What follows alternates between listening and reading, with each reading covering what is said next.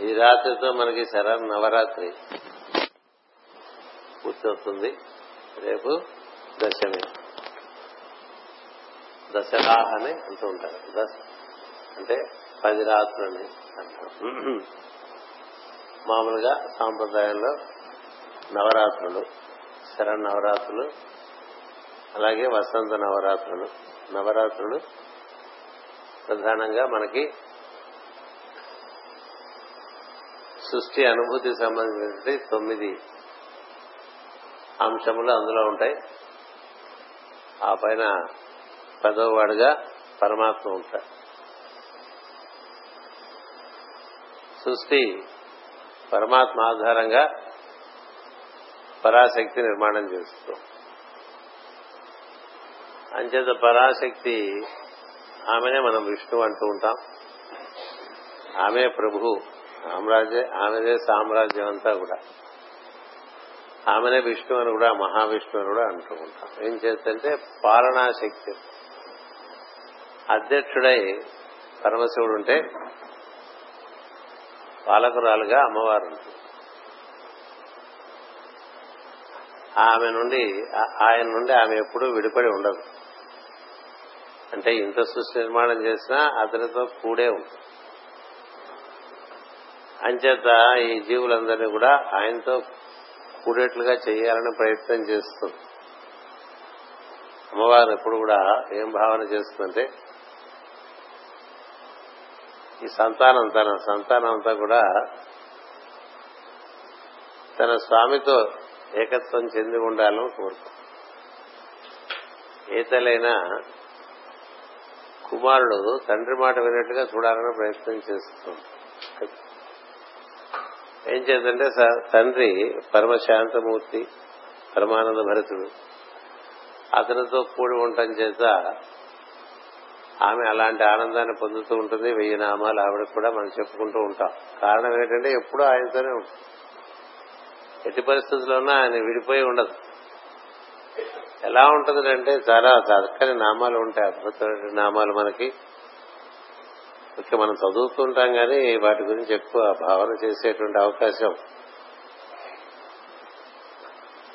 మహాదేవ సమాయుక్త శరీరాయ నమో నమ. అంటే మహాదేవునితో అంతా సమస్తం మహాదేవునితో నిండి ఉంటుంది ఆవిడ మహాదేవుడు లేక తానుండదు.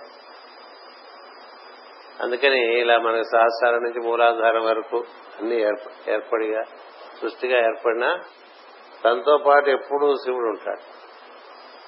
శివుడు లేక తాను ఉండేటువంటి పరిస్థితి ఉండదు. అంచేతనే మనకి నామాల్లో ప్రతి చోట మాట వస్తూ ఉంటుంది. ఏమనంటే ఈ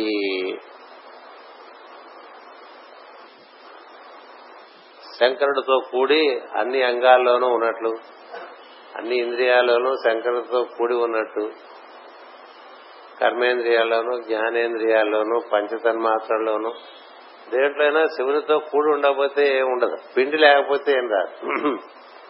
మూలం ఆయన ఆమె దాన్ని వండి ఈ సృష్టిగా ఏర్పరుస్తుంది మనందరిగా ఏర్పరుస్తూ ఉంటుంది. ఆమె నుంచి మనం దిగి వస్తూ ఉంటాం. అని చేత అష్ట ప్రకృతులు అమ్మవారు అని అధిష్ఠించి ఉంటారు లేక మహావిష్ణు అధిష్ఠించి ఉంటాడని చెప్తారు. అంచేత మనకి ఈ శుద్ధ చైతన్యం అనేటువంటిది మన ఎందు అది శుద్ధముగా ఉన్నప్పుడు మనలో అన్ని భాగాలు అద్భుతంగా పనిచేస్తూ ఉంటాయి. మన శరీరంలో సమస్త అంగముల ఎందు శుద్ధి ఉన్నదనుకోండి అంటే సమస్త అంగములు అంటే మామూలుగా మన శరీరం పదిహేను అంశాలతో నిర్మాణం చేయబడి ఉంటుంది. అదేమిటయా అంటే ఐదు కర్మేంద్రియములు.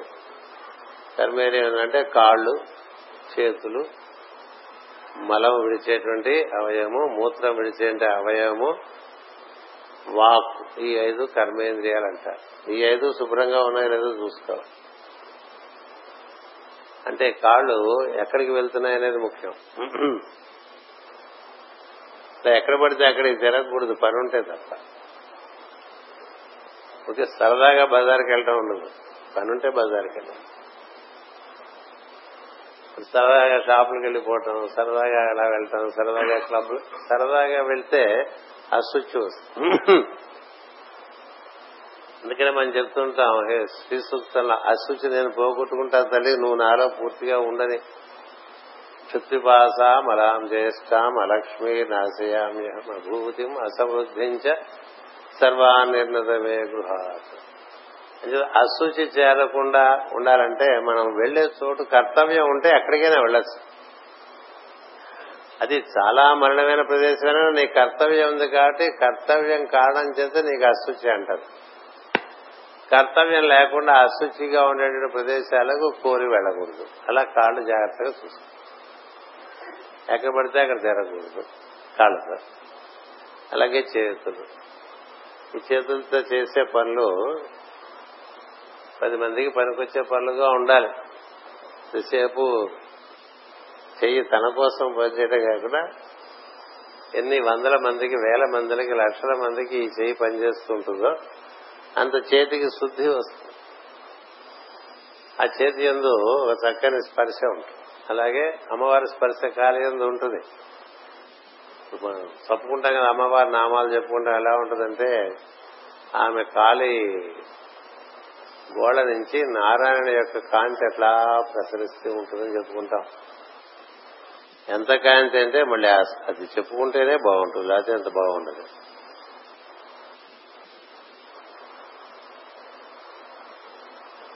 నకధీనతి సంచన్న నమజ్జన తమో గుణ. అమ్మవారి పాదాల నుంచి వచ్చేటువంటి కాంతి ఎలా ఉంటుందంటే పాదాలు కాదు అవి. నఖములు అంటే గోల్డ్. మన గోల్డ్ ఎట్లా ఉన్నాయో చూసుకోండి. అందుకని గోల్డ్ శుభ్రం చేసుకోవాలి? ఎందుకంటే ఇవి దరిద్రాలకి సంకేతాలు. ఈ పాదాల్లో మట్టి చేరకూడదు. పాదాల కింద మట్టి చేరకూడదు. అందుకనే పూజకు వచ్చే ముందో దేనికి వచ్చే ముందో కింద ఎట్లా ఉందో కూడా చూసుకోవాలి పాదాలు మా లాంటి బొగ్గు పొడి ఉండేటువంటి ఊళ్ళలో చాలా జాగ్రత్తగా కాళ్ళు కడుక్కుంటుంటారు ఈ వెనకాల కాళ్ళు కింద చూసుకుంటే అవి ఎలా ఉన్నాయో దాన్ని బట్టి దరిద్రం కిందే ఉంటుంది కదా?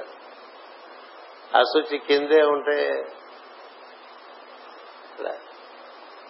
నలుడు కథ తెలుసా మీకు? నలదమ్మ ఎంత కథ చదువుకున్నారా? ఏం చదువుకో ఎప్పుడు బిజీగా తిరుగుతుంటాం మనం. చదువుకోవడానికి మూడు పుస్తకాలు ఉంటాయి కానీ చదువుతాం నరుడు కాళ్ళు కడుక్కున్నప్పుడు కొద్దిగా మురుకుండిపోయిందండి వెనకాల. దాంట్లో దూరిపోయాట కలి. దరిద్రం వచ్చేసింది అరణ్యాలు పాలైపోయాడు అష్ట కష్టాలు మనకు మనకి కలి దూరమైన ప్రదేశమే ఉండదు కదా. అంచేత ఆ పాదములు అట్లా ఇది మేనియాగా ఉండకూడదు మళ్ళీ. శరీర పోషణ ఒక మేనియా కాకూడదు కానీ శుచి. నీ పాదములు శుచిగా ఉన్నాయా? నీ హస్తములు శుచిగా ఉన్నాయా? ఈ గోల్డ్ ఇవి పెంచుకుంటూ ఉంటారు. దరిద్రం అది గుర్తుపెట్టుకో ఈ గోల్డ్ పెంచుకుని వాటి రంగులు పూసుకోవడం దరిద్రం. ఇది అమ్మవారి ఎక్కడ అక్కడ అమ్మవారి గోల్డ్ ఇట్లా పొడుగ్గా ఉన్నాయి. అట్లా గీకేసేట్టు ఉన్నాయని లేవు కదా. అంచేది హస్తములు పాదములు. ఎప్పుడు వీలున్నంతసేపు మన వాళ్ళు ఎప్పుడు ఏం చెప్పారు పూర్వకాలంలో ఎప్పుడు కాళ్ళు కడుక్కోవటం ఎప్పుడు చేతులు కడుక్కోవటం. కాళ్ళు కడుక్కుంటూ ఉండాలి చేతులు కడుక్కుంటూ ఉండాలి. వీలుంటే కళ్ళు కూడా చూసుకో అది పద్ధతి. ఈ చేతులు చాలా కాంతివంతంగా తయారవుతాయి శుచిగా భావన అమ్మవారు దిగుతుంది. ఏది చేత పాదాల వరకు దిగుతుంది చేతుల్లోకి దిగుతుంది. మలమూత్ర విసర్జన మనకి అన్ని ఇప్పుడు సమస్యలే కదా. అందరికీ మలమూత్రాలు. విసర్జన సమస్య. సరిగా అరగదు అది రోజు వెళ్ళరు కదా. రోజు మల విసర్జన లేని వారు ఎక్కువైపోతున్నారు. ఎందుకంటే నాగరికత అలా పెరిగిపోతుంది. పాశ్చాత్య దేశాల్లో వాళ్ళు ఎప్పుడో ఒకసారి వెళ్తారట వారంలో. ఎక్కువ మంది. తెలుసా? ఇప్పుడు మన దేశాలు కూడా అలా తయారైపోతున్నారు. అంటే ఒంట్లో మలం ఉంటే మళ్ళీ తినకూడదు. ఆయుర్వేదం ఏం చెప్తుందంటే మలం విసర్జించకుండా మళ్ళీ నోట్లో ఏం పెట్టగలదు కొంచెం నీళ్ళు తాగుతుండు లేకపోతే ఏదైనా ద్రవం తాగుతుండు. మల విసర్జన కాకుండా మళ్ళీ ఆహారం లోపలికి వెళ్ళకూడదు. ఎందుకంటే లోపల అశుష్టి ఉన్నది కదా. మూత్ర విసర్జన కాకపోవటమేగా ఇప్పుడు మనందరికీ సమస్యలు. అరవై ఏళ్ళు వచ్చిన దగ్గర నుంచి అందరూ గద గద గద గద వణిగిపోతున్నారు మూత్రపిండాల గురించి కదా. ఎందుకు ఇలా జరుగుతుందంటే మన ఆచారం. ఆచారం బాగుండకే ఎలా తినాలి ఎప్పుడు తినాలి ఎలా పడుకోవాలి ఏం తిరిగిపోవడం వల్ల మల విసర్జన ఆలోచన వల్ల మల విసర్జన బాగుండదు. అలాగే మూత్ర విసర్జన. ఎందుకు చెప్తున్నానంటే అమ్మవారు వాటన్నిటిలో కూడా దిగాలి. అందుకని పాదములు హస్తములు మలము మూత్రము ఇవి ప్రతినిత్యం శుభ్రంగా ఉండేలా చూసుకోవాలండి. రెగ్యులర్ ఇంటర్వెల్స్లో మూత్రం విసర్జిస్తున్నారో లేదో చూసుకుంటూ అలాగే రోజుకు ఒక్కసారి లేకపోతే రెండు సార్లు. ఆయుర్వేదం ఏం చెప్తుందంటే రోజుకు ఒక్కసారన్నా వెళ్ళకపోతే అన్నం తినక ఉపవాసం. మళ్ళీ నీకు మల విసర్జన అయ్యేంత వరకు ఉపవాసం. నీరు తాగుతుండు. నీరైనా పడరసాలైనా ఏదో కొబ్బరి నీళ్ళు అవో ఇవో ఇప్పుడు కొత్తగా మనకి ఏర్పడినటువంటి కాఫీ టీలు ఏవో తాగిన కాఫీ టీలు ఎసిడిటీ పెంచుతూ ఉంటాయి. అంచేత ఎక్కువగా తాగకూడదు. మిగతా తాగవచ్చు. అంచేత ఆ విధంగా మనం ప్రయత్నం చేసుకుంటే ఇంకా మనకి కర్మేంద్రియాల మిగిలేది వాక్కు. మరి అక్కడ అశుచి ఉందో లేదో ఎవరికి వాడు మాట మాట్లాడితే అన్ని మడతలే. అన్ని మడతలే. మాటలో అంటే రాగద్వేషాలు కామక్రోధాలు అవి అలా ఉండగా అవన్నీ లేకపోయినా అసలు మాటే మడత. మడత. ఎవరన్నా రమ్మంటారా నన్ను అని అడిగారు అనుకోండి రండి అన్నా అనుకోండి వచ్చి చెప్తారంటే ఆయన రమ్మన్నాడు అన్న ఆయన రమ్మంటాడు కదా? రమ్మన రమ్మన్నారా అని అడిగారు అనుకోండి ఆ రండి అని చెప్పాను అనుకోండి గురువు గారు రమ్మన్నారు అంటాడు అంతే తప్ప వీడు అడిగాడని చెప్పకూడదు వాడు అడిగితే రమ్మన్నాడు తప్ప ఆయనకేం పల్లెక అందరినీ రమ్మంటాడు? అవన్నీ రమ్మండి కదా అంటాడు. ఇక్కడ అట్లా ప్రతి చిన్న విషయంలో కూడా మీరు చూస్తుంటే ఎన్నో మడతలు. అన్ని మడతలు మడతలు మడతలు మడతలు. వాక్కునందు శుచి లేకపోతే ఏమి కదా మరి చూడండి ఐదు ఇంద్రియాలు. అంటే మనలో అశుచి శుచి అజ్ఞానం. కదా అదే చీకటి. అలా చేరుతూ ఉంటుంది మాటల ద్వారా చేరుతూ ఉంటుంది తిరుగుల ద్వారా చేరుతూ ఉంటుంది చేతులతో చేసే పనుల ద్వారా చేరుతూ ఉంటుంది. వీటన్నిటిలో చేరుతుంటే మలమూత్రాలు మేము రావంటే అవి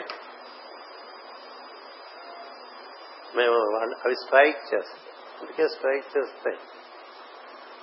అందుకని ఈ విధంగా వాటిని కాపాడుకుంటామనేది మనకి అమ్మవారు ఆ ఐదిట్లోనూ నిండి ఉందని గుర్తు పెట్టుకోవాలి షోడశం చెప్తుంటాం కదా. షోడశంతో ఏముంది? కర్మేంద్రియాలు జ్ఞానేంద్రియాలు తన్మాత్రలు పదిహేను. ఈ పదిహేను అధిష్ఠించిన మనస్సు అది పదహారు. పంచదశి అంటారు షోడశి అంటారు. అమ్మవారి మంత్రం పంచదశిగాను ఇస్తారు షోడశిగాను ఇస్తారు. ఊరికే మంత్రం చేస్తే లాభం లేదు. ఈ పదిహారు సవ్యంగా ఉంటుంది.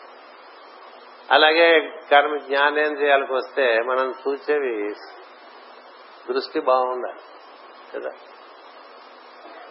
దృష్టి బాగుంటే మన దృష్టి నుంచి అమ్మవారు మనకు కనిపిస్తుంది మన మన ద్వారా అమ్మవారు కూడా చూస్తుంది. మన దృష్టి బాగాలేదనుకోండి చూడకూడదని చూస్తున్నాం కదా? ఏం చూసినా భావన ఎట్లా ఉండేది కదా ప్రధానం? హనుమంతుడు లంకలో ప్రవేశిస్తాడు. ఆ పుష్పక విమానంలో రావణాసుడు పడుకుని ఉంటాడు. ఆమె చుట్టూ చాలా మంది ఆయన చుట్టూ చాలా మంది స్త్రీలు నగరంగా కామక్రీడలన్నీ సరిపి అలసిపోయి పడుకుని నిద్రపోయి ఉంటారు. వాళ్ళందరినీ చూస్తాడు హనుమంతుడు. అటు పైన మండోదరి దేవుని చూస్తాడు. దాదాపు సీత ఏమో సీతాదేవి ఏమో అనిపిస్తుంది. ఎందుకనే సరి సమానమైనటువంటి సౌందర్యవతి గుణవతి రెండు కూడా. మండోదరి దేవిని కూడా పవిత్రత పతివ్రతల్లో ఒకరిగా చెప్తారు అంచేత ఆమెకి సౌందర్యం ఏమి తక్కువ లేదు గుణమేం తక్కువ లేదు సీతాదేవితో సరిసమానమైన మూర్తి అయి ఉండడం చేత హనుమంతుడు ఆమెను చూసినప్పుడు చాలా ఆనందించి అట్లా ఆనందంకి తనున్న దేహం సంపర్కం చేసి అట్లా ఆ స్తంభాలు ఎక్కి దిగి ఎక్కి దిగి హడావడి చేసి ఆ తర్వాత ఇలా ఉండదు కదా అమ్మవారు అనమే మళ్ళీ అక్కడి నుంచి. అప్పుడు ఇంతమంది స్త్రీలను అగ్ర స్త్రీలను నేను చూశాను. ఈ చూసిన దోషం నాకు అంటుతుందేమో అని ఒక భావన వచ్చింది. అంటే ఎప్పుడు అలా చూడ్డు ఆయన. ఒక పరస్త్రీని మరొక దృష్టితో చూడ్డు. అంచేత అప్పుడు ఏమిటి ఆయనకి ఆలోచన వచ్చింది? నేను అమ్మవారిని వెతికే కర్తవ్యంలో భాగంగా వీళ్ళని చూశాను తప్ప కామ దృష్టి లేదు నాకు అనేటువంటి తనకి లోపల నుంచి అంతరాత్మ తిరిగి చెప్పచ్చినప్పుడు అప్పుడు సంతృప్తి పడ్డాడండి. మరి అలా ఉన్నాయా మన చూపులు? చూపుల్లో మరొక రకమైన భావన ఉన్నప్పుడు అశుచి చేరు అలాగే చెవులు వినే విషయాల్లో. అశుచి చేరడానికి ఇవన్నీ మార్గాలు. ఇవే మార్గాలు అనుభూతికి కూడా.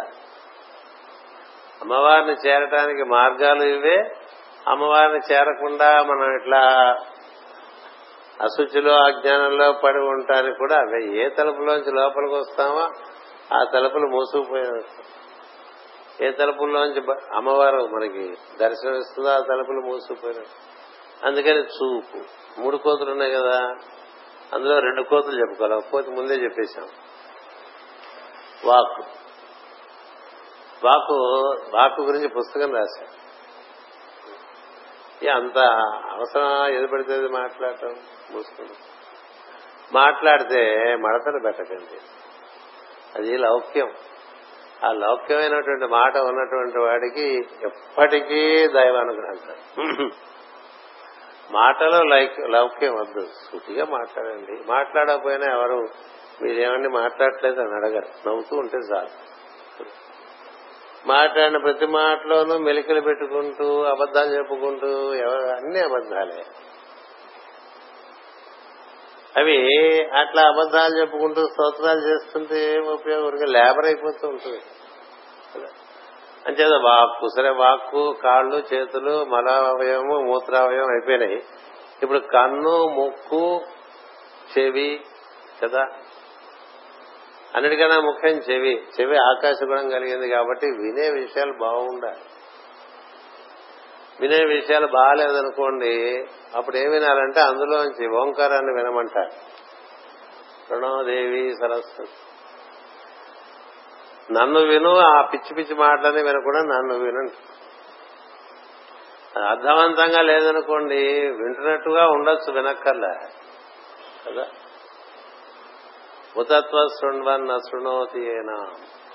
నన్ను వినరా నన్ను వినకుండా ఏవేవో వింటావెందుకు నన్ను చూడరా కదా ఉతత్వ పశ్యన్ నదదర్శ వాచం అంటే నన్ను చూస్తూనే ఉన్నావు చూడలేకపోతున్నావు. నన్ను వింటూనే ఉన్నావు వినలేకపోతున్నావు. ఎందుకని? చెవులు ముక్కు కళ్ళు రెండు పని చెవిదేమో ఆకాశ గుణం కన్నుదేమో అగ్ని గుణం కదా.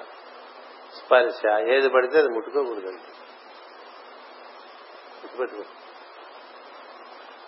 మనుషులు కూడా ఊరికే ముట్టుకోకూడదు. ముట్టుకోట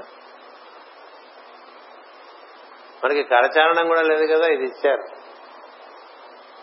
అది ముట్టుకుని ఇది ముట్టుకుని ప్రతివాడిని ముట్టుకుని వాడి భుజం చేసి వీడు ఏం ముట్టుకుంటావు నీకు తెలియదు వాళ్ళ లోపల ఉండేటువంటి చైతన్యంలో ఉండేటువంటి అశుద్ధి నేను అంటుతూ ఉంటుంది. అది మడంటే మడంటే ఊరికే తడి బట్టలు పట్టుకుని ఇంట్లో వాళ్ళందరూ తిట్టుకుంటూ కూర్చోవడం కాదు.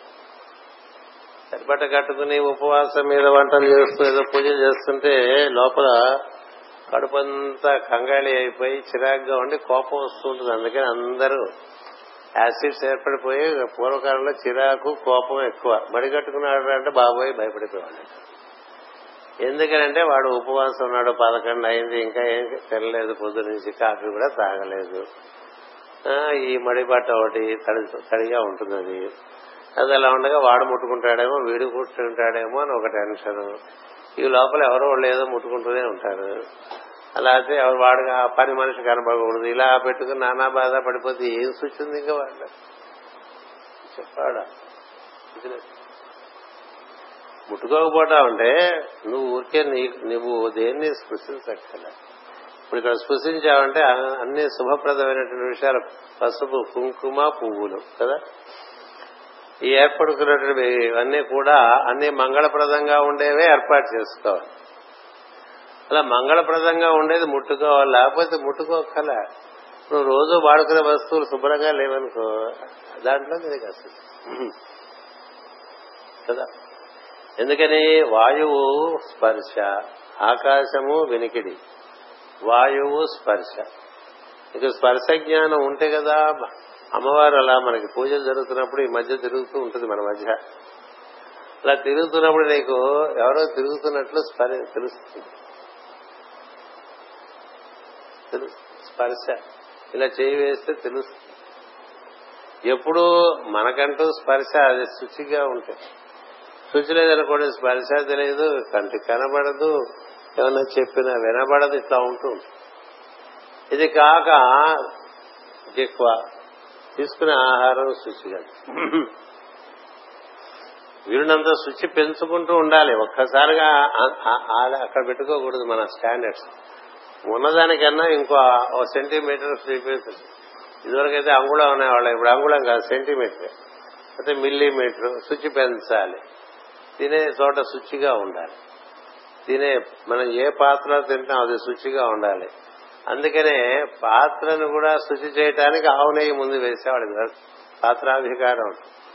ఎందుకంటే ఆవు నెయ్యి గాని ఆవు పేడ గాని ఆవు మూత్రం గాని ఆవుకు సంబంధించింది అయినా ఏదైనా సరే వెంటనే పవిత్రీకరిస్తుంది. ఎందుకంటే దాని యొక్క దాంట్లో ఉండే గుణం ఏంటంటే అది ఏడు లోకాల అవతల ఉండేటువంటి ప్రజ్ఞ దాని ఎందు నిండి ఉంటుందట. అందుకని ఈ పంచగవ్యాలు అంటారు ఆవుకు సంబంధించింది ఏదైనా ఇంట్లో ఒక ఆవు ఉంటే ఆ ఇల్లు పవిత్రీకరింపబడుతూ ఉంటుంది ఎప్పుడు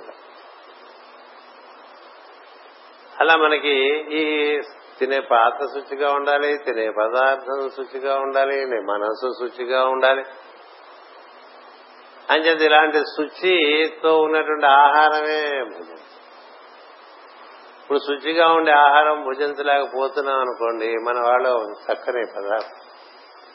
ఉపాయం చెప్పారు. ఏం చెప్పారు? భగవత్ స్మరణ చేసి భోజనం మనిషికి పశువుకి తేడా ఏంటంటే ఆహారం పశువు ప్రార్థన చేసి ఏందో మనిషి ఆహారం పెట్టినప్పుడు ప్రార్థన చేసి తినచ్చు. ఈ ఆహారం అన్నం చదువుకుంటాం కదా. బ్రహ్మే దివ్య జానాత్ బ్రహ్మమే కదా బ్రహ్మమేగా అన్నం? అన్న బ్రహ్మ అంటూ ఉంటాం కదా. అన్నపూర్ణ పెడుతూ ఉంటుంది బ్రహ్మనే. ఆవిడ అన్నపూర్ణ స్తోత్రం ఏంటి ఆవిడ వడ్డించేదంతా కూడా బ్రహ్మ అందేట్లుగా అన్నం వండిస్తుంది కొంతమంది అన్నం పెడితే చాలా బాగుంటుంది. కొంతమంది అన్నం పెడితే బాగుండదు. అది రుచి పదార్థందే కాదు. వడ్డించిన వారి యొక్క సంస్కారం కూడా అందులో. వడ్డించిన వారి సంస్కారమే కాదు. వండి- వంట చేసిన వారి సంస్కారం కూడా. అందుకనే పూర్వకాలంలో ఎవరు ఎవరు వండారు అని చూసేవారు. వడ్డించేవారు అంత సమ్మతంగా లేకపోతే అక్కడ పెట్టడం నేను నేను వేసుకుంటాను అంటే అవన్నీ పోయినాయండి పోతే పోయినాయి. పర్లేదు వాటి గురించి మరీ ఇవ్వకండి. ఇప్పుడు అలాంటివి చేదస్తాలు తెచ్చుకోవద్దు. ప్రార్థన చేయండి. ప్రార్థన. బ్రహ్మార్పణం బ్రహ్మ హవిస్ బ్రహ్మాత్మ బ్రహ్మ సం ఎందుగా బ్రహ్మైవ దేవ గంతవ్యం బ్రహ్మకర్మ సమాధిన. తినే అన్నం బ్రహ్మం.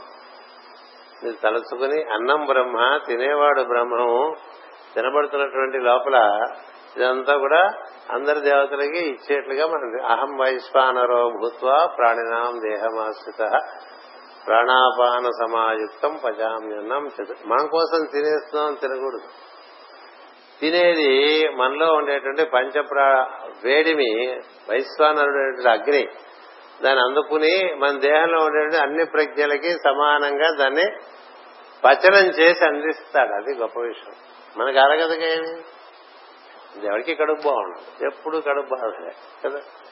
ఎందుకు కడుపు బాధలు? నువ్వు తినే ఆహారం దైవానికి సమర్పణ చేసి లోపలుండే దేవతలకి నేను అందిస్తున్నాను అనేటువంటి ఒక శ్రద్ధతో ఒక భక్తితో నలుగు రకాల నాలుగు రకాల దేవతలు ఉన్నారు మనలో.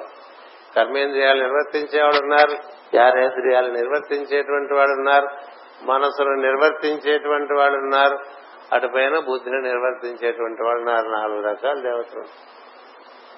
అందుకని నలుగురు రకాల దేవతలకి నువ్వు ఆహారం ఇస్తే వీళ్ళందరూ పుష్టిగా ఉంటారు.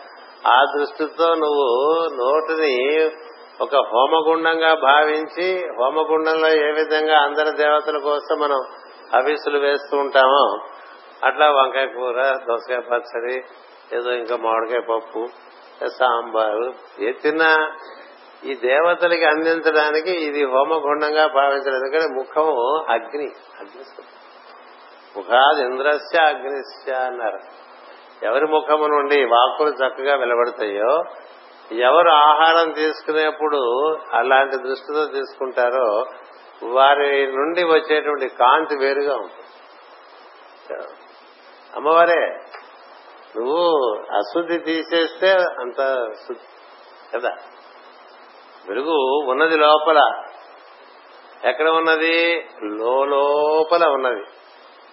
మన మూలాధారం నుంచి సహస్రం వరకు ఉండేటువంటి ఈ ఈ మెదడు ఈ వెన్నెముక లోపల మనకి మొత్తం అంతా కాంతి ఉన్నది. ఆ కాంతి బయటికి రావాలి.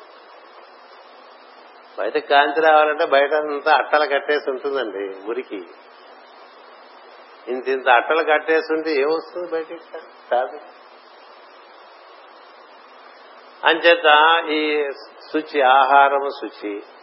అంటే ఆకాశము చెవి వినికిడి. వినికిడి బాగుండకపోతే నువ్వు దాన్ని వినక వినపడేది. దాంట్లో ఉండేటువంటి శబ్దము శబ్దంలో ఉండేటువంటి నాదము ఆ నాదంలో ఉండేటువంటి ప్రణవము. అట్లా వినమన్నారు. అట్లా వింటుండు చూచేది. ఒక్కోసారి మనం ఒక్కోసారి మనకి పరిస్థితి అంత మనకు అనుకూలంగా లేకపోయినా అక్కడ ఉండవలసి వస్తే అక్కడ కనబడుతున్నదంతా దైవంగా చూస్తుండమనేగా భాగవతం చెప్తుంది. కదా? అలాగే స్పృశించేది. స్పృశించేది. ఎవరిని అట్లా మాటి మాటికి స్పృశించకూడదు. ఒకటి తర్వాత ఎవరిని తల మీద ఎవరు స్పృశించకూడదు. గుర్తుపెట్టుకోండి. తల మీద ఎవరు ఎవరిని స్పృశించకూడదు. ఆశీర్వచనం ఇవ్వగలిగిన వాడే తల మీద చేయగలరు మిగతా వాళ్ళు తల మీద చేతులు పెట్టకూడదు. భస్మాసుల హస్తాలే అన్నీ.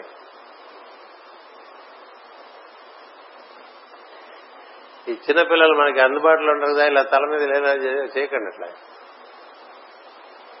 ఇంకా మన చేతికి అందుబాటులో ఉంటే పెద్దవాడు తలంటే మనం ఈ చిన్నపిల్లలు తల మీద మొట్టి తల మీద ఇద్దరు మొట్టేవాడు కదా. తల అది అది వెలుగు లోకం. శ్రీష్ణోద్యౌహన. శిరస్సు వెలుగుతో కూడి ఉంటుంది పైన పెంకు ఉంటుంది. ఏది? ఎముకలతో చేయబడిన పెంకు ఉంటుంది కదా కపాలం ఉంటుంది. కపాలం లోపల ఉండేటువంటి మెదడంతా కూడా ఫుల్లీ ఎలక్ట్రికల్ అందుకని ఊరికే మెదడు మీద టీటీ కొట్టి వాడిని లేకపోతే టీటీ అని వాడిని ఇట్లా పిలిచి తలక మీద కొట్టి పిలిచి భుజం మీద కొట్టి పిలిచి అది పాశవికం. మనుషులో సంస్కారం లేకపోతే ఇట్లా కొట్టి మాట్లాడుతుంటారు. కొట్టడం కాదు అది పిలుపు అనమాట పిలిస్తే పలుకుతారుగా చెవుందిగా. పిలిస్తే పలికించాడు కొట్టి మాట్లాడటం ఎందుకండి? కొట్టి మాట్లాడుతున్నామంటే నీలో చాలా రజస్సు ఉండదు అంచేత ఎందుకు ఇవన్నీ చెప్తున్నా అంటే స్పర్శ. చిన్నపిల్లలు పువ్వులు లాంటి వాళ్ళని ఎప్పుడు చెప్తూ ఉంటారు. చిన్నపిల్లలు పువ్వు లాంటి వాళ్ళని వాళ్ళని మనం కెలగకూడదు. పువ్వుని పట్టుకోవడం కూడా అందరికీ జాతగా కదా? ఎంత సున్నితంగా పువ్వు ఉంటుందో చిన్నపిల్లలు కూడా అలాంటి వాళ్ళే వాళ్ళతో మాట్లాడచ్చు అన్ని చేయొచ్చు వాడిని కెలగకూడదు. వాడి శరీరం మీద మన ప్రయోగాలు ఏమి ఉండకూడదు. ఎంచేత నీ స్పర్శ. స్పర్శ గురించి అది రుచి గురించి చెప్పాను కదా. అందుకని ఆహారం తీసుకునేప్పుడు ఎలాంటి చోట ఆహారం తీసుకుంటున్నా ఒక్కసారి భగవంతుని స్మరిస్తే పరిపూర్ణంగా స్మరిస్తే అది ఎంత అపవిత్రంగా ఉన్నా పవిత్రం అయిపోతుంది. దాంట్లో పవిత్ర పరిత్రో వా సర్వావస్థాంగతోపి వా యస్మరేత్ పుండరీకాక్షం సభాప్యాభ్యంతర శుచి పుండరీకాక్ష పుండరీకాక్ష పుండరీకాక్ష అని తలుసుకుంటూ అట్లా తెలుసుకున్నటువంటి తామర కనులాగా చాలా పెద్దవిగా తెలుసుకుని చూస్తూ ఉంటాడట విష్ణుమూర్తి ఎంచేతంటే అంత అనే పరిపాలకుడు. నా విష్ణు పృథ్వీపతి అన్నారు. ఆ అంశం ఉంటేనే పరిపాలకుడు అవుతాడు ఆయన. ఎవరైనా అట్లా చూస్తూ ఉంటాడు కాబట్టి అలా చూసేటువంటి వాడు నువ్వు నీ తింటున్నటువంటి అన్నం చూశాడు చాలు. అందుకని మూడు సార్లు పుండరీకాక్ష పుండరీకాక్ష పుండరీకాక్ష అని పిలిచావనుకోండి ఆ భావన చేత నువ్వు తిన్నది ఎలాంటిదైనా దానివల్ల నీకేం తేడా? అలా తినేవాడు ఇదివరకు. ఇప్పుడు ప్రతి చోట మనకు కావాల్సి వచ్చినట్టుగా అట్లాగే అమర్చేది ఎట్లా ఉంటుంది ఉండదు కదా. నేను విస్తరాకులోనే తింటానన్నాడు అనుకోండి. అలాంటి వాళ్ళు ఉన్నారు. నేను నేను అరిటాకులోనే తింటాను. వీడి కోసం అరిటాకు ఎవడు తెస్తాడు? విస్తరాకులోనే తింటానంటాడు. అరిటాకులోనే తింటానంటాడు. ఏవేవో కండిషన్లు పెడతారు. ఏ కండిషన్ అక్కడ దైవస్వం అటు పైన మిగిలింది ముక్కు కదా? పృథివీ గంధం అన్నారు. ఎట్టి పరిస్థితుల్లోనూ మనకి చుట్టుపక్కల దుర్వాసన లేకుండా చూసుకుంటూ ఉంటాం. ప్రత్యేకంగా బాత్రూముల్లో ఉండకూడదు. అక్కడి నుంచే ఇల్లంతా పాకుతుంది ఎక్కడ ఉన్నానండి దాని దాన్ని పెంచుకుంటూ ఉంటుందండి అది.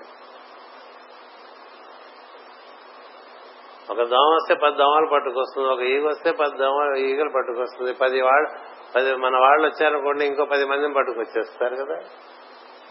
ఏ దేశమైనా వెళ్ళానుకోండి అక్కడ తెలుగు వాళ్ళంతా చోట అయిపోయి ఇంకా తెలుగు వాళ్ళని పిలుచుకుంటూ ఉంటారు కదా. రకరకాలుగా మనవాడు థీరీలు ఉంటాయి కదా మరి అజ్ఞానానికి చాలా ఎక్కువ. చాలా కలిసికట్టుగా ఉంటాయి ఇది అంచేత చేరిపోతూ ఉంటుంది వాసన. గుర్తుపెట్టుకోండి మీ శరీరం మీకు వాసనగా ఉంటుంది. మీ శరీరం మీకు వాసన రాకూడదు. మీ మీ ముఖము వాసన మన నోరు తెరిస్తే అంత దూరం వెళ్ళిపోయాడు అందుకని ఇట్లా చేపెట్టుకుని మాట్లాడుతుంటారు చాలా ఇక మన వాసన వాడు దాని తగలకూడదని వాసన ఎందుకు ఉండాలి అసలు? వాసన ఉంటుంది అనుకో వెంటనే కడుక్కో నీళ్ళతో కడుక్కుంటే వాసన పోతుంది. నీళ్ళతో కడుక్కుంటే చాలు. గుర్తుపెట్టుకోండి ఈ లిస్టులు అవి ఇవి ఇవ్వకుండా టూత్ పేస్ట్ నోట్ల పుక్కిలించి ఏవో చేస్తుంటాం కదా బోల్డ్ బోల్డ్ చెప్తూ ఉంటారు. ఇంకా అంత ఆ టైం లేకపోతే నోట్లోనే కొట్టేసుకుంటూ ఉంటారు. లోపల ఉండే వాసనని కప్పిపెట్టి ఇది అది కలిపి వికారంగా తయారైపోతుంది అవన్నీ పాశ్వికమైన పద్ధతులు అప్రాచ్యమైన పద్ధతులు. అప్రాచ్యమైన పద్ధతులు అవన్నీ వచ్చేస్తున్నాయి మనకి. ఏం చేయాలి తెలుసా? గట్టిగా నోరు పుక్కిలిస్తే మూడు సార్లు దుర్వాసన పోతుంది. గట్టిగా స్నానం చేస్తే ఒంటి మీద దుర్వాసన పోతుంది. సబ్బులక్కల సబ్బులక్కల మీరు కావాలంటే ప్రయత్నం చేసి చూడచ్చు. మాటి మాటికి సబ్బు పెట్టి రుద్దక్కర్లే మా తాతగారు ఉండేవారు మా అమ్మగారు నాన్నగారు ఎప్పుడు చెప్తూ ఉంటారు ఆయన ఎనభై ఒకేళ్ళు బతికారు. ఆయన ఏనాడు సబ్బు వాడేవాడు కాదు. ఆయన వారానికి వస్తారు తలంటి పోస్తున్నారు సబ్బు లేదు. అన్ని రోజుల్లోనూ సన్నీళ్ళ స్నానమే. ఆ నీటితోనే రుద్దుకునేవారు. నీటితోనే ఎప్పుడు వాసన ఉండేది కదండి ఆయన దగ్గర కూర్చుంటే. నీకు కావాలని వాసన కూడా చూసేవాడిని. అది ఎంత చల్లగా ఉండేదో శరీరం. ఎటువంటి చల్లదనం తెలుసా? మనకి హాయి కలిగించేటువంటి చల్లదనం. మనం ఎప్పుడు ముట్టుకున్నా అబ్బా హాయిగా ఉంది తాత నేను ముట్టుకుంటే ఎందుకనంటే ఆయన యోగి అనుకోండి కేవలం స్నానం వల్ల వచ్చిందని నేను అన్నం. ఆయన పొద్దున గంటున్నారా సాయంత్రం గంటున్నారా బాగా యోగం చేసుకుంటూ ఉండేవారు. రామనామం మూడు కోట్లు రాశారు ముప్పై సంవత్సరాల్లో. అది అలా ఉండగా ఆయన స్నానం చేసే విధానం అది నాకు ఎప్పుడు గుర్తొస్తుంది? అందుకే విపరీతంగా సబ్బులు అరగదీశాను. సబ్బులు అరగదీయాల్సిన అవసరం లేదు నీటి రుదుగు ఎందుకంటే అపోవాయుధగం సర్వం విశ్వాభూతాన్యాప ప్రాణవాపహ పశవాప అన్నమాప ఆప ఈ ఆపు బోళాపో అని చెప్పేస్తాం కదా. సమ్రాడాప విరాడాప చందాగుంషాపో జ్యోతిషుంగా ఎంత చెప్తామండి? ఎంత అద్భుతమైన స్వాగతం తెలుసా? అర్థం చేసుకోకుండా చదువుకుంటాం కానీ అర్థం. చేసుకుంటే మరి అలాంటి నీరు ఎలాంటి తెలుసా నీరు? ఆ నీరులో దేవతలు కూడా వచ్చి స్నానం చేస్తారు తెలుసా? గంగలో దేవతలు వచ్చి స్నానం చేస్తారు. అదేమిటి? దేవతలు వచ్చి స్నానం చేయటం ఏంటి? దేవతల్ని కూడా పవిత్రం చేయగలిగినటువంటి శక్తి కలిగినటువంటిది జలము. అందుకనే మేడం రావర్స్ వాక్యం రాసిన చక్కగా water cleanses purifies men and gods alike అన్నారు మెన్ అండ్ గాడ్స్ ఎలైక్ అందుకని నీరు ఆ విధంగా వాడుకున్నాం అనుకోండి బాగా దుర్గంధం. కదా? ఇప్పుడు మనం గుడ్డ పెట్టి తుడుస్తూ ఉంటాం కదా వీళ్ళు చూస్తూ ఉంటారు రకరకాలుగా. ఆ- గుడ్డయే చాలా దరిద్రంగా ఉంటుంది. అది మూడు సార్లు టీటీ తుడిచేస్తే దాని నిండా ఆ మురికి ఉంటుంది. ఆ మురికి అందులో ముంచి మళ్ళీ దాంతోనే అంత తుడుస్తుంటుంది. ఏ, నువ్వు ఆ మురికి ఇల్లంతా పరుస్తున్నావు అంతే. నువ్వేం చేసి నువ్వు ప్రత్యేకంగా తుడిచిందే లేదు ఉన్న మురికిని ఇల్లంతా చక్కగా ఏర్పాటు చేసావు.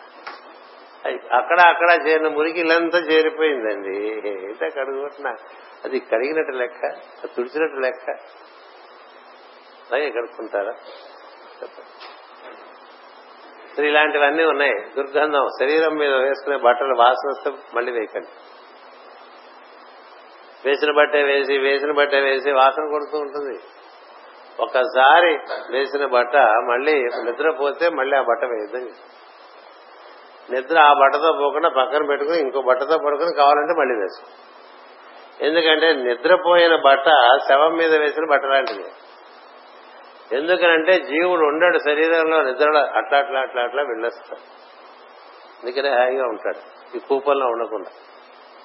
ఈ కూపమే శరీరం. ఈ కూపంలోంచి బయటకు పోతాడు హాయిగా ఉంటాడు తిరిగి వస్తాడు అందుకని ఉల్లాసంగా ఉంటాడు నిద్ర లేచినప్పుడు కాబట్టి ఇందులో జీవుడు లేనప్పుడు ఇదేమవుతుందండి? ఇది శవం కదా?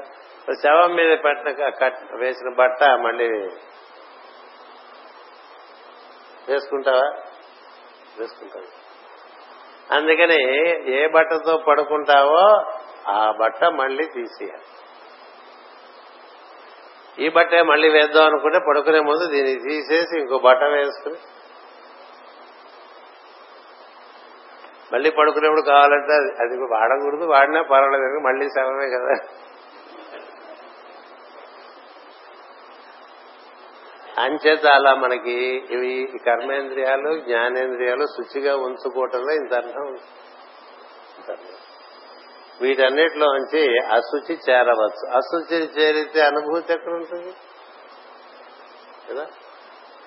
అశుచి చేరితే అనుభూతి ఎక్కడ ఉంటుంది? క్షుత్పిపాస మలాం. జ్యేష్ఠం. జ్యేష్ఠం అంటే పెద్దమ్మ అని అర్థం. పెద్దమ్మ అంటే మన అమ్మ అక్కయ్యని కాదు. జ్యేష్ఠాదేవి. జ్యేష్ఠాదేవి అంటే ఆవిడ దరిద్ర పెద్దమ్మ అంటారు. ఈ దరిద్ర పెద్దమ్మని నేను వదిలించుకుంటాను నువ్వు నాకు అనుభూతి ఇవ్వు అని అడుగుతూ ఉంటాం ప్రతిసారి మనం శ్రీసూక్తం చదువుతున్నప్పుడు. పృథ్వీపాసాం మరాం జ్యేష్ఠాం అలక్ష్మి నాశయామ్యహం. అభూతిం అసమృద్ధించ. అది నువ్వు తీసేయి. ఇంట్లో నాకు ఈ పూజ చేస్తా ఏ అనుభూతి లేదు దరిద్రం కదా? ఏ చేస్తున్నాం చేస్తున్నాం లేబర్ చేస్తున్నాం ఏ అనుభూతి లేదు కదా? ఏమైనా కనిపించిందా వినిపించిందా? గలగల వినిపించిందా? కదా? చూస్తాం కదా. ఏదో పది చివరిలో ఆవిడ కాలు ఎందలు మోగుతున్నట్టు ఆవిడ చేతి గాజులు మోగుతున్నట్టు ఆవిడ లోలాకులు చప్పుడు చేస్తున్నట్టు వాటి ఈ ముక్కు కాంతి చెక్కల మీద పడి వీటి కాంతి పడి తడతడ తడలాడుతున్నట్టు ఇవి కనబడవు వినబడవు. ఎందుకు కనబడవు వినబడవు? కనబడి వినబడిన వాళ్ళే ఇవన్నీ రాశారు. ఎందుకు కన వాళ్ళకి కనబడ్డాయి కాబట్టి వాళ్ళు రాశారు. మనకు కనబడాలంటే మనం ఇవి చేయకుండా కనబడవు. అంచేత కర్మేంద్రియాలని జ్ఞానేంద్రియాలని చక్కగా పరిశుద్ధిగా ఉంచుకోవటం అనేటువంటిది అది ఆచారం సదాచారం అన్నారు. సదాచారం యొక్క ఉద్దేశం అంటే శుచి పెరగాలి. అలా పెరిగితేట అప్పుడు మనకి వినిపించాల్సింది సరిగ్గా వినిపిస్తుంది. తన్మాత్రలు అంటే అవి వినిపించాల్సింది సరిగ్గా వినిపించే తన్మాత్ర నీకు అవి దివ్య గుణాలు అది దైవీ సంపత్తితో కూడినటువంటి తన్మాత్రలు అవి సత్వగుణ సంపన్నతో ఉంటాయి. చెవి అనేటువంటిది రజోగుణతో ఉంటుంది. గుర్తుపెట్టుకోండి కర్మేంద్రియాలు జ్ఞానేంద్రియాలు రెండు రజోగుణం చేత తయారు చేయబడతాయి. అందుకనే కాలు ఎప్పుడు ఎక్కడికైనా పోదాం అని చెప్తూ ఉంటుంది మనసుకి. చెయ్యి ఏదో పని ఏదో చేద్దాం అనిపిస్తుంది చేతికి కదా? కన్ను ఏదో చూపిద్దాం అనుకుంటూ ఉంటుంది. ఎప్పుడు వాటికి ఆ వాటికి ముందు అరజోగుణం నువ్వు ఎప్పుడు శుచిగా ఉంచావో వాటిలోంచి తన్మాత్రలు చక్కగా తన్మాత్ర ఏం చేస్తుంది? నీకు చెవికి చక్కని దినికిడి వస్తుంది. అంటే ఎవరో చెప్పినట్టుగా ఓ చక్కని భావం అలాగే ఒక చక్కని దర్శనం కలుగుతుంది. కన్నులు మూసుకున్నా కన్నులు తెరిచి ఎక్కడ పుణ్య ప్రదేశాలకు వెళ్ళామనుకోండి అక్కడ నీకు ఒక చక్కని దర్శనంలోంచి ఒక అనుభూతి వచ్చేస్తుంది. తిరుపతి వెళ్తాం ఎంతసేపు దర్శనం కోసం ఏర్పాట్లు అకామిడేషన్ కోసం ఏర్పాట్లు ఆ క్యూలో నిలబడటం వాడు తోసేయడం అయిపోయింది బాగా అయిపోయింది అనుకున్నదా అనుభూతి ఏదండి? ఓ తిరుపతి వెళ్ళినా ఓ శ్రీశైలం వెళ్ళినా ఓ సింహాచలం వెళ్ళినా అనుభూతి అనుభూతి ఉండదు. అంచేత అనుభూతి లేకపోవటం కదా? అసమృద్ధి. అసమృద్ధి అంటే ఎప్పుడు ఏదో కావాల్సి ఉంటుంది. వృత్తి లేదుగా లోటు ఎప్పుడూ చూపిస్తూ ఉంటుంది మనసు ఏది లేదో అది చూపిస్తుంది. ఏది ఉందో అది చూపించదు. ఉందిగా? ఉంటే పట్టించుకోదండి. కదా? ఇంత ఆయన ఉన్నాడనుకోండి పట్టించుకోరు. ఇంత ఆవిడ ఉందనుకోండి పట్టించుకోరు. ఇంత ఆవిడ పది రోజులు ఊళ్ళో లేకపోయినా ఇంత ఆయన కూడా పది రోజులు లేకపోయినా అప్పుడు లేనప్పుడు ఎక్కువ గుర్తు చేస్తుంది మనసు సమాచారం దానికి విచిత్రమైన తత్వం దాన్ని ఏది లేదో అది చూపిస్తుంది. ఏది లేదో చూపిస్తాడు ఏది లేదో చూపించేటువంటి దాంతో బతుకుతుండే అందుకని అది లేదు కదా ఇది లేదు కదా ఇంకోటి లేదు కదా. ఎంతసేపు లేని చూపిస్తుండేది దానికి చెప్పాలి సిగ్గు లేదా నీకు? ఇన్ని ఉన్నాయి కదా ఇవి ఉన్నవి చూడవేమని ఆ లేనిది వచ్చినప్పుడు కూడా తనకి అది గుర్తుండదు. అది గుర్తుండదు. అది మంది అయిపోయిందిగా. అందుకని ఇంకో లేని దానికోసం పరిగెత్తు. ఇట్లా అసమృద్ధి ఉంటుంది. ఈ అసమృద్ధి పోవాలి పోవాలంటే ఈ కర్మేంద్రియాలు జ్ఞానేంద్రియములు శుచిగా ఉంటే వినబడవలసిందే వినిపిస్తుంది. దాని ప్రకారం నువ్వు నీ కార్యాలు నిర్వర్తించుకో. ఏది పడితే అది. అందుకని ఎవరైనా చెప్పినా కూడా నువ్వు చక్కని సలహా చెప్పగలవు ఇలా చేసుకోవాలి ఎందుకంటే వాడు మాట్లాడుతున్న దాంట్లోంచి ఆ జీవునికి ఉండేటువంటి కార్యక్రమం వాడికి తెలుస్తూ ఉంటుంది. ఆ కార్యక్రమానికి అనుగుణంగా ఉంటే చేసుకోమంటాడు లేకపోతే ఇలా వద్దులే అని చెప్తాడు లేకపోతే ఇప్పుడు వద్దులే అంటాడు. అలాగే సూచే దాంట్లోంచి కూడా కనిపిస్తూ ఉంటుంది. మాట్లాడేది పది మందికి పనికొచ్చేట్టుగా ఉంటుంది. కదా? ఇలా మనకి అన్ని ఇంద్రియముల నుంచి కూడా చక్కగా భగవద్ విభూతి బయటికి వచ్చేస్తుంది. ఇలా పంచ తన్మాత్రలు పంచ కర్మేంద్రియములు పంచ జ్ఞానేంద్రియములు పదిహేను. వీటి యొక్క సమాహార ప్రజ్ఞనే మనస్సు అంటారు. పదహారు. ఈ పదహారుని ఆవరించి అమ్మవారు ఉండగలరు. అది శ్రీచక్రం ఉంటుంది పదహారు కళలతో ఉంటుంది. షోడశాచి ఇందులో చాలా నామాలు ఉన్నాయి. నామాలు ఇప్పుడు వెతుకుతూ ఉంటే ఎక్కువ టైం పట్టేస్తుంది? ఎనిమిదిన్నరకు ఆపేస్తాను మీకేం భయం లేదు. అంచేత అలా మనకి బాగా శుద్ధ చైతన్యం. కళ్ళు మూసుకుంటే అది కనిపించేట్లుగా తప్పని చెందాలండి కనిపించట్లేదు అంటే బాగా శుద్ధి చేసి. పాదములు హస్తములు వాక్కు మల విసర్జన అంగము మూత్ర విసర్జన అంగం ఐదు. కన్ను చెవి ముక్కు నోరు చర్మం. అన్ని పని వీటికి కొన్ని రహస్యాలు లలితా సహస్రంలో నిజానికి అవి చెప్తాను మొదలుపెట్టాను సరే ఇలా వచ్చింది అది. ఇది కూడా కొంచెం చెప్తాను.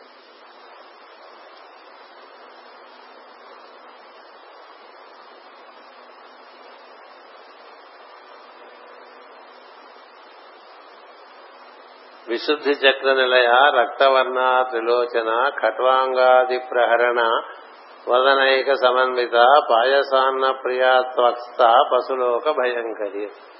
కదా? త్వక్స్త అంటే తెలుసా? చర్మమందు ఉన్నది అంటాం మన చర్మమందు స్పర్శ రూపంలో ఉంది.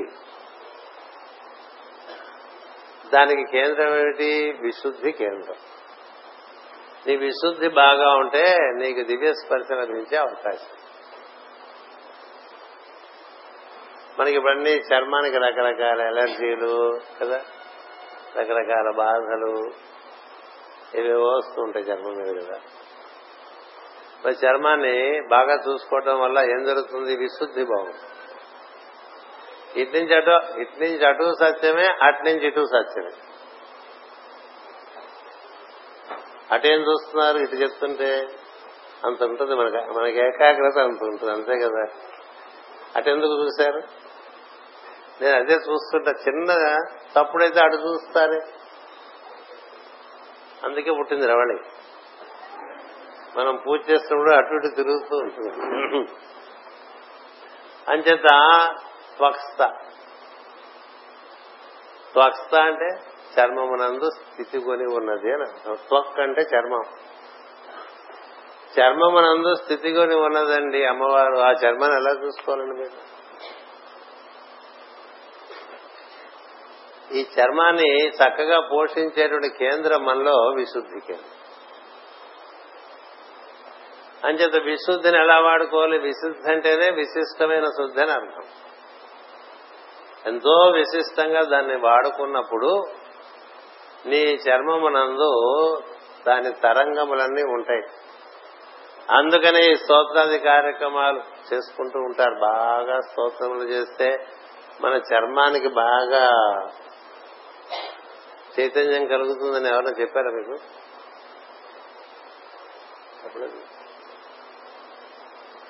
అలా ఉంటాయి రహస్యాలు. విశుద్ధి చక్ర నిలయ మిగతా తర్వాత చెప్తాను ఎందుకంటే అందులో చాలా ఉన్నాయి. ఆ చక్రం గురించి ఒక్కొక్క చక్రం గురించి చాలా వివరాలు ఉంటాయి. అవన్నీ లలితా సహస్రనామం వివరణలో రాశాను. ఇక్కడ మనకి చెప్పే త్వక్స్త చెప్తున్నా ఎందుకంటే చర్మానికి విశుద్ధికి సంబంధం. అంచేత విశుద్ధి దేనికి వాడాలి? శుద్ధమైనటువంటి భాషణములకే వాడాలి. లేదా దివ్య స్తోత్రములకే వాడాలి. లేదా సూక్తములకే వాడాలి. లేదా సత్యము పలకటానికే వాడాలి లేదా సత్యముతో కూడి ప్రియముగా ఉండేటువంటి పలికటి వాడాలి. ప్రియంగా ఉంటుందని అసత్యం మాట్లాడకూడదు. మనం చేసేది అది అంతసేపు అది సత్యం కాకపోయినా ప్రియంగా ఉంటుందని మాట్లాడేస్తూ ఉంటాం కదా. సత్యం బ్రూయాత్ ప్రియం బ్రూయాత్. నా బ్రూయాత్ సత్యం అప్రియం. సత్యంగా మాట్లాడుతున్నానని కఠినంగా మాట్లాడకూడదు. మాట కఠినంగా వచ్చేట్లుగా ఉంటే సత్యం అది మాట్లాడక. నా బ్రూయా సత్యం అప్రియం. నా బ్రూయా అప్రియ సత్యం.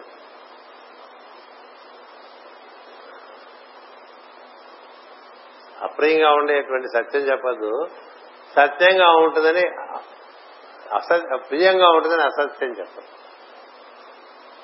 మనం ఎక్కువగా సోషల్ ఆర్డర్లో ఊరికే పొగుడుతూ ఉంటాం అందరినీ. లేనిది పొగట్టు ఉండేది పొగుడు లేనిది పొగట్టదు. లేనిది పొగడమని వాళ్ళు అడిగారా? ఆ ఉన్న దాంట్లోనే ఏది బాగుందో చూసి అది పొగుడు పొగుడుదో అనిపిస్తే అసలు పొగట్టం ఎందుకు లోపల నుంచి అంతరాత్మ ఏదైనా చెప్తే ఆ మాట చెప్పచ్చు కదా. ఊరికే పొగుడుకుంటే ఒకళ్ళనొకళ్ళు ఒకళ్ళనొకళ్ళు నేను నిన్ను పొగుడితే నువ్వు నన్ను పొగిడి ఇదే కదా బేరం. కదా అందుకని విశుద్ధికి చర్మానికి సంబంధం ఉందండి. విశుద్ధి అంటే వాక్కు సంబంధం కదా? శబ్ద సంబంధం.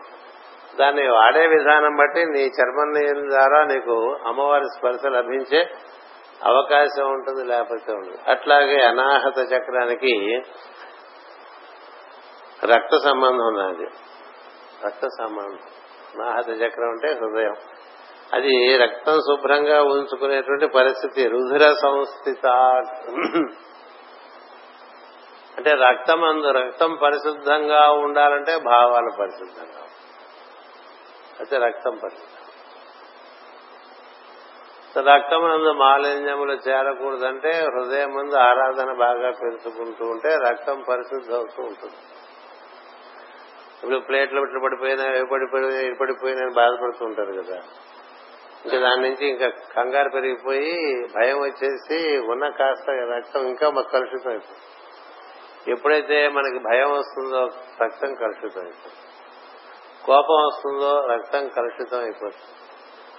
విపరీతమైన మమకారం వచ్చినా రక్తం కలుషితం అయిపోతుంది. ద్వేషం వచ్చినా రక్తం కలుషితం అయిపోతుంది. బాగా ద్వేషం వస్తే విషపూరితం అయిపోతుంది రక్తం. విషకన్యలు అంటూ చూస్తుంటారు కదా సినిమాలు.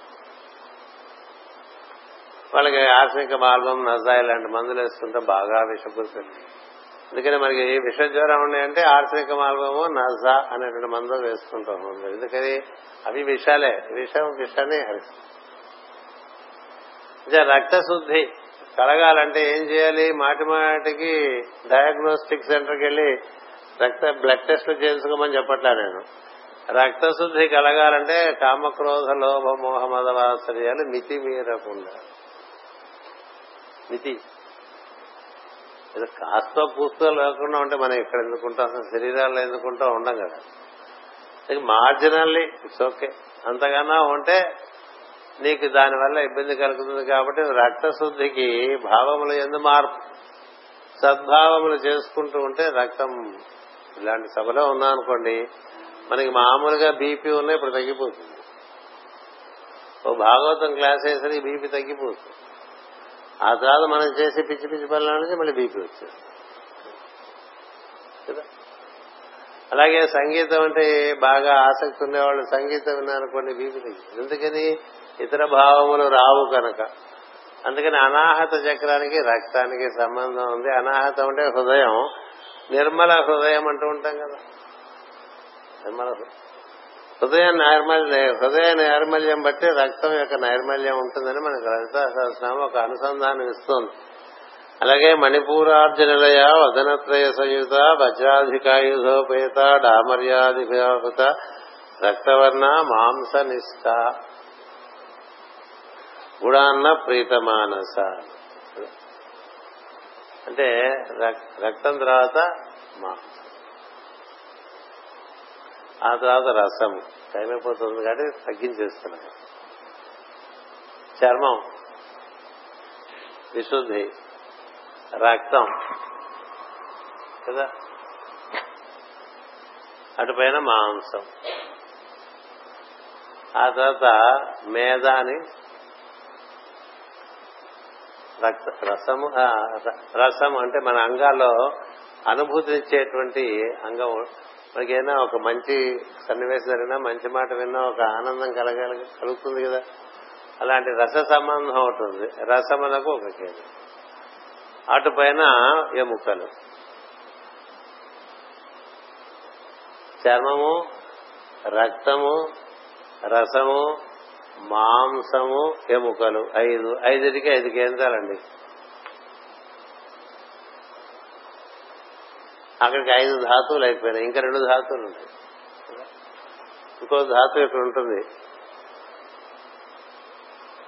దాన్ని మధ్య అంటారు. మధ్య స్వాధిష్టానంలో మేధ అంటారు.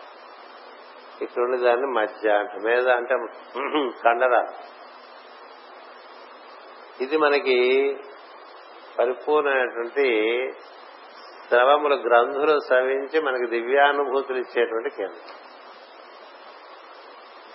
మనకి దివ్యానుభూతులు కలగాలంటే ఇక్కడ ఉండేటువంటి చూడండి ఇక్కడ చెప్తారు మధ్యా సంస్థ హంసవతి ముఖ్య శక్తి సమన్విత హరిద్రానయకరసిక హాకిని రూపధారణి. దేనికి? ఆజ్ఞాచక్రాన్ని చెప్తారు. అంచేత మనలో గ్రంథి స్రవము అంటారు. అంటే మనకి ఈ ఈ కేంద్రాలనే ఆజ్ఞా కేంద్రము విశుద్ధి కేంద్రము ఈ అనాహతము మణిపూరకము ఇవన్నీ చక్రాలుగా ఉంటాయి మామూలు సంసార జీవులకు. జ్ఞానాన్ని సంపాదించుకుంటూ దివ్య మార్గంలో నుంచి నడిచి వెళ్ళే వాళ్ళకి ఈ చక్రాలన్నీ కూడా పద్మాలుగా మారి అందులో నుంచి రసోద్భవం జరుగుతుంది. భగవంతుని యొక్క రసస్వరూపం అనుభూతికి వస్తుంది. అంతకుముందు మీకు చెప్పానే రసము రక్తము రసము అని ఆ రసము ఇంద్రియముల ద్వారా మనకు లభించే రసం. తింటే బాగా లొట్టలేసుకుంటూ తింటాం. ఏదో చూసింది బాగుంటే మాటి మాటిగా చూస్తూ ఉంటాం. విన్నది బాగుంటే మాటి మాటికి వింటాం. ఇది ఇంద్రియ సుఖం. అది పశువులకు ఉంటుంది మనకి. అది రసం. అది కాకుండా దివ్యానుభూతికి సంబంధించినటువంటి మధ్య సంస్థ ఆజ్ఞాచక్రాబ్జనలయ శుక్లవర్ణాషడాన మధ్య సంస్థ. మధ్య అనేటువంటి ధాతు ఇక్కడ. అది మనకి లోపల గ్రంథి ఎండో ఎండాక్రినల్ అంటారు కదా మనకి. లోపల స్రవిస్తాయి వాటిని వైద్యం ఎలా స్రవింపజేయాలో అని ఇప్పటికి ప్రయత్నం చేసుకో అవి స్రవించడం మానేస్తే ఇంకేం చేయలేము మనకి ప్యాంక్రియాస్ ఉంది. అలాగే ఇంకా గోడ గోణాసనం ఉన్నాయి. ఆ తర్వాత ఏమో హృదయంలో థైమస్ అనే గ్లాండ్ ఉంది. ఇక్కడ థైరాయిడ్ ఉంది. అలాగే ఇక్కడ పీని పిట్యూటరీ పీనియల్ ఉంది. ఇవన్నీ స్రవిస్తే అనుభూతి దివ్యానుభూతి బాగా వస్తుంటుంది. దానికి సంబంధించినటువంటిది మధ్య. అటుపైన శుక్ల పొద్దున అది వచ్చింది కాబట్టి వాళ్ళు చెప్దామని నిర్ణయం చేసుకున్నాం సహస్రారాంబుజారూఢ సహస్రదళ పద్మస్థ సర్వవర్ణోపశోభిత సర్వాయుధర శుక్ల సంస్థిత అక్కడ మనలో ఉండేటువంటి శుక్లముగా సహస్రారంలో ఉంటుంది. అదే మనలో పురుషుల్లో వీర్యంగా దిగి వస్తూ ఉంటుంది. స్త్రీల్లో శోణితంగా దిగి వస్తుంది సహస్రాల నుంచి దిగి వచ్చేటువంటి దివ్యమైనటువంటి ధాతువు అది. మొత్తం ఏడు ధాతువుల్లో ఎముక అన్నిటికన్నా చాలా స్థూలమైనటువంటిది ఈ శుక్లం అనేటువంటిది కాంతివంతమైనది. చాలా కాంతివంతం. అది ఎంత కాంతివంతం అంటే ఒక విద్యుత్ కాంతిలాగా ఈ కాంతి ఎవరెవరి ఎంత ఉంది ఆ శుక్లం యొక్క కాంతి తెలియాలంటే వారి కన్నుల్లో కనిపిస్తుందని చెప్తుంది మన శాస్త్రం. కన్నుల కాంతి బట్టి ఆ మనిషి యొక్క తేజస్సు ఎంత ఉందో చెప్తూ ఉంటారు పెద్దవాళ్ళు. అందుకని కన్నిటి కంటికి ఆ ప్రాధాన్యత వచ్చింది. మనం చూడండి ఒంటి మీద ఇంకేది కన్ను గుడ్డు మెరిసినట్టుగా మెరవదు. ఆ కన్ను గుడ్డు నీ యొక్క శుక్లం యొక్క స్థితి అది ఆధారంగానే మిగతా ఆరు ధాతువులు ఏర్పడతాయి. అది ఎక్కడ ఉంటుంది సహస్రారంలో. అంచేత ఈ వీర్యమును గాని శోణితమును గాని ఊరికే వృధా చేయకండి. అది దివ్యమైనటువంటి తత్వంతో కూడినటువంటిది. మన శరీరంలో ఉండే సప్తధాతువులో అత్యుత్తమైనటువంటి ధాతువు అది. అంచేత మన ఆరాధన చేస్తూ ఉంటే ఈ ధాతువులన్నిటికీ పుష్టి వస్తుంది. ఆరాధనకు అనుగుణంగా ప్రవర్తన ఉండాలి లేకపోతే ఉపయోగపడదు. లేకపోతే ఆరాధన అంతా కూడా గజస్థానం స్నానంలో అయిపోతుంది. గజ స్నానం అంటే అది ఒంటికి అంతా చికాగ్గా ఉంటే ఏనుగు స్నానం చేసేస్తుంది సరస్సులోకి వెళ్ళి మళ్ళీ బయటకు వచ్చి ఆ మట్టి మట్టి పూసేస్తుంది మనం కూడా ఇవి పూజ ఇవి చేసి మళ్ళీ వెళ్ళిన తర్వాత మామూలుగా మాట్లాడేసుకుంటాం కదా. అంచేత అలా జరుగుతుంది. అందుకని శుక్ల సంస్థిత సహస్రదళ పద్మస్థ సహస్రదళం అందు శుక్లం ఉందండి ఆజ్ఞ ఎందు మధ్య ఉందండి. విశుద్ధి ఎందు చర్మం ఉందండి హృదయం ఎందు రక్తము ధాతువులు ఉన్నాయి. ధాతువులు. రక్తం ఉంది మణిపూరకమందు రసం ఉంది అనాహతమందు కాండ అది మాంసం అటుపైన మూలాధారంలో ఎముకలు. ఎముకల బాధలు వచ్చే వాళ్ళందరికీ మణి మూలాధారం బాగా లేదని అర్థం. మూలాధార ప్రజ్ఞ బాగా లేకపోతే అనుకున్నటువంటి జబ్బులన్నీ వచ్చేస్తాయి. మరి దీనికే వైద్య శాస్త్రం చాలా సంబంధాలు ఉన్నాయి. అందుకని ఏం చేయాలి? ఈ వీటన్నిటికీ ఆహారాలు ఉన్నాయి కదా? అంటే మనకి బాగా ఎప్పుడు చూడండి ఇప్పుడు మూలాధారాయిక నిలయ అన్నాం అనుకోండి ఏం పెడుతున్నాం అక్కడ? ముద్గౌదనాసక్త చిత్తానం కదా? మూలాధారాంబుజారూఢ పంచభక్తాస్తి సంస్థిత అంకుశాది ప్రహరణ వరదాది నిషేవిత ముద్గౌదనాసక్త చిత్త పెసరపప్పు అన్నం తినాలి. కానీ మనకి ఎముకల జబ్బులు ఉండే వాళ్ళకి పెసరపప్పు నచ్చదు కందిపప్పు. జబ్బు తనకు కావాల్సింది తినిపిస్తూ ఉంటుంది. పశ్చం చేయనివ్వదు కదా? అలాగే మణిపూరకం బాగుండాలనుకోండి ఎప్పుడు గ్యాస్ ఫార్మేషన్స్ అవి ఇవి నానా బాధలు ఎప్పుడు కడుపు బాగాలేదు అంటుంటాయి కదా వాడు ఏం చేయాలంటే బెల్లం తిరుగుతాడు. కదా?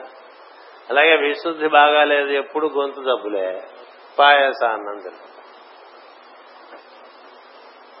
హృదయం అది కేంద్రం బాగుండాలి రక్తం బాగుండాలంటే ఏం చేయాలి తెలుసా? స్నిగ్ధ అన్నం అన్నారు. అంటే నెయ్యి అన్నం తినాలి. నెయ్యి నెయ్యి వేసుకోరు నెయ్యి వేసుకోరు నెయ్యి వేసుకోకపోతే మనుషులు ఏ నేవడం స్నిగ్ధ అన్నం అంటే నేతి అన్నం. చెప్పాను కదా మా తాతగారు నేను ఎప్పుడు బుద్ధ నేతనం తినేవాడు. ఓ కళ్ళ ఓ పళ్ళ నిండా నేతనం తినేవాడు అంటే ఆశ్చర్యంగా ఉండదు. ఓ పళ్ళ నిండా పంచదార తనది పాలు పంచదార పోపడదు ఉత్త నెయ్యి అన్నాం. ఉత్త బెల్లం అన్నాం అలాగే ఆజ్ఞ చక్రానికి పులిహార అది బాగా తినేస్తుంటాం మనం. సహస్రానికి కిచిడి సర్వోదన ప్రీత చిత్త అన్నారు కదా. అంటే బాగా కూరలతో కలిపి తింటే ఈ కేంద్రానికి బలం అండి. దానివల్ల శుక్లం బాగా పుడుతుంది ఇట్లా ఈ సప్తధాతువులకి సప్త విధములైనటువంటి ఆహారాలు కూడా చెప్పారు. అది కాస్త పూస్తో తింటూ ఉండాలి. స్వాధిష్టానానికి ఏం చెప్పారు? అదొకటే వదిలేసి అందుకని చెప్తా. పెరుగున్నని చెప్పారు ఇదంతా మజ్జిగ నీళ్ళు పోసుకొని సరిపెట్టేసుకోకండి. పెరుగున్నమైతే దధ్యానం ఇప్పుడు పంచ పంచం ఇక్కడ పంచామృత స్థానం అని నీళ్ళు ఓకే మజ్జిగ నీళ్ళు పోస్తామండి. మజ్జిగ నీళ్ళు పోస్తే కోపడతాడు ఆంజనేయుడు కోపం అందుకని పెరుగు గట్టిగా లేకపోతే వేయకూడదు. ఎందుకని? అది లోపల స్వాధిష్టానానికి కావాల్సిన బలం అట్లా మనకి పెసరపప్పు అన్నం మూలాధారం. జీవితం ఆపేస్తే అన్నం వెళ్ళిపోదాం పెసరపప్పు అన్నం అటుపైన పెరుగన్నం అటుపైన బెల్లంతో కూడిన అన్నం పరవాణం అంతే బెల్ల పరవాణం కదా. పంచదార పరవాణం ఎప్పుడు లేదు అసలు. భయో బెల్ల పరవాణం బెల్లం గుడా అన్నం. అటుపైన నేతి అన్నం. ఒక్క ముద్ద నేతితో కలుపుకుని ఆవునేతితో వేడి వేడి అన్నంలో కలుపుకుని తినండి మీకు ఎంత హృదయానికి అది ఉపశమనం ఇస్తుందో. నెయ్యి తింటే చచ్చిపోతారనే భావనలో పడిపోయిన వాళ్ళు చాలా దురదృష్టం. నెయ్యి తింటే మేధస్సు పెరుగు. నెయ్యి అంటే గేదె నెయ్యి కాదు మన వాళ్ళు చెప్పింది ఆవు నెయ్యి. అది గుర్తుపెట్టు ఆవు నెయ్యి. ఆవు నెయ్యే చక్కని వేడిమినిస్తుంది సరే అది అక్కడ స్నిగ్ధోదనం. అటు పైన పాయసాన్నం ఆ పైన పులిహార. హరిద్రా అన్నయ్య కలిసి అంటే అదేంటో తెలుసా? హరిద్రం బాగా కలపాలి. దరిద్రం పులుపు ఎక్కువ వేసుకుంటుంటారు. అది హరిద్రాన్నం అంటే దాన్ని దరిద్రాన్నం చేసుకుంటున్నది పుల్లగా చేసుకుంటే అది పులిహార ఇక్కడ ఏం చెప్పారు? పసుపు అన్నం అని చెప్పారు కదా? హరిద్రం అంటే పసుపు హరిద్రా చూర్ణం సమర్పయామి అంట ఎంత పసుపు పడితే వంటలో అంత ఆయుర్వర్ధనం గుర్తుపెట్టుకోండి. అంత డిసిన్ఫెక్ట్ మనకి ఇన్ఫెక్షన్స్ రావు. కాళ్ళకి పసుపు ఎందుకు పూసుకుంటారండి? ఎక్కడెక్కడో తిరుగుతుంటారు ఆడవాళ్ళ నీళ్ళల్లో. మాటి మాటికి మనకి సెల్యులైటిస్ వస్తుంది అనుకోండి ఇంకా నీళ్ళలో తిరగం కదా. నీళ్ళలో తిరిగితే సెల్యులైట్ వచ్చేస్తుంది. ఇప్పుడు ఎందుకని పసుపే రాసుకోగా? ఆడవాళ్ళు పూర్వకాలం ఎప్పుడు నీళ్ళలోనే ఉండే కాళ్ళు. వంటిల్లు నీళ్ళ గది ఆ గది ఈ గది అంతా నీళ్ళతోనే పని కదా. ఇక పసుపు పసుపేది ఎవడు పసుపు రాసుకో. మళ్ళీ పసుపు రాసుకోవడం అలా ఉంచండి పసుపు పూసుకోవటం ఉంటుంది ఒంటికి పూసుకుని స్నానం చేయటం. అది కూడా ఆయుర్వర్ధనం. ఇవన్నీ వదిలేసేయండి పోనీ. తినేప్పుడు ఆ పులిహారలో పసుపు ఎక్కువ వేసుకోండి. దేంట్లో అయినా ఇంత పసుపు వేయటం అనేది నేర్చుకోండి. మగవాళ్ళైనా ఆడవాళ్ళైనా వంట చేసి పసుపు ఎంత పడితే అంత ముందు ఇన్ఫెక్షన్ దూరం చేస్తుంది. It insulates you from infection పసుపులో ఉండే కూడా ఆయుర్వేదం చెప్తుంది. అంతేకాదు ఆయుష్ పెంచుతుంది. ఇంట్లో వాళ్ళ ఆయుష్ బాగు పెరగాలని ఆలోచిస్తామా? ఆలోచిస్తామా ఏంటి? ఇంట్లో ఆడవాళ్ళు. అందుకని ఓ చిటికట్టు పసుపు ఎక్కువ వేస్తే తప్పే ఉంది. పసుపు అంటే నాకు ఎప్పుడు మా నాయనమ్మ గుర్తొస్తుంది మా అమ్మగారు నాన్నగారు. ఆవిడ ఉండేదండి పప్పు పచ్చగా సగం ఎంతమంది చెప్పిన వాళ్ళు పప్పు అంటే ఆవిడ చేసిన పప్పు ఏం చెప్తున్నా? పచ్చగా ఉండదు పప్పు. ఆయుర్వేదం. అటు పైన బాగా కూరలతో కూడిన అన్నం. ఇలా మనకి మీకు ఈ రోజున ముందు ఈ ధాతువులు ఈ కేంద్రాలు మన ప్రవర్తనం ఆ తర్వాత వాటికి పుష్టి కలిగించేటువంటి ఆహారాలు. వీటి వల్ల కేంద్రాలు వెచ్చుకుంటే అనుకోపోకండి. ఆహారాలు వల్ల ధాతువులకు పుష్టి కలిగి శరీరం బాగుంటుంది. అది శరీరం బాగుంటే కదా సాధన చేసుకుంటావు? శరీరం బాగుండకపోతే ఏం సాధన చేస్తాయి అని చేత అది మనకి ఈ రోజున అది కొన్ని ఒక గంట పది నిమిషాలు. ఏదో వింటాం చక్కగా చెవులు తలకాయ ఊపుతూ. చేయటంలోనే ఉంది చేస్తే. అందుకనే వాళ్ళు ఏమన్నారంటే విన్న వారికి విన్నంత మహాదేవ అని లేదు. చేసిన వారికి చేసినంత మహాదేవ అని చేసుకున్న వారికి చేసుకున్నంత మహాదేవ. అందుకని ఎవరెవరు ఓపిక బట్టి వాళ్ళు చేసుకోండి. స్వస్తి ప్రజాభ్య పరిపాలయంత. న్యాయేన మార్గేణ మహీమహేషా. గో బ్రాహ్మణేభ్య శుభమస్తు నిత్యం. లోకా సమస్త సుఖినో భవంతు. లోకా సమస్త సుఖినో భవంతు. లోకా సమస్త సుఖినో భవంతు. ఓం శాంతి శాంతి శాంతి.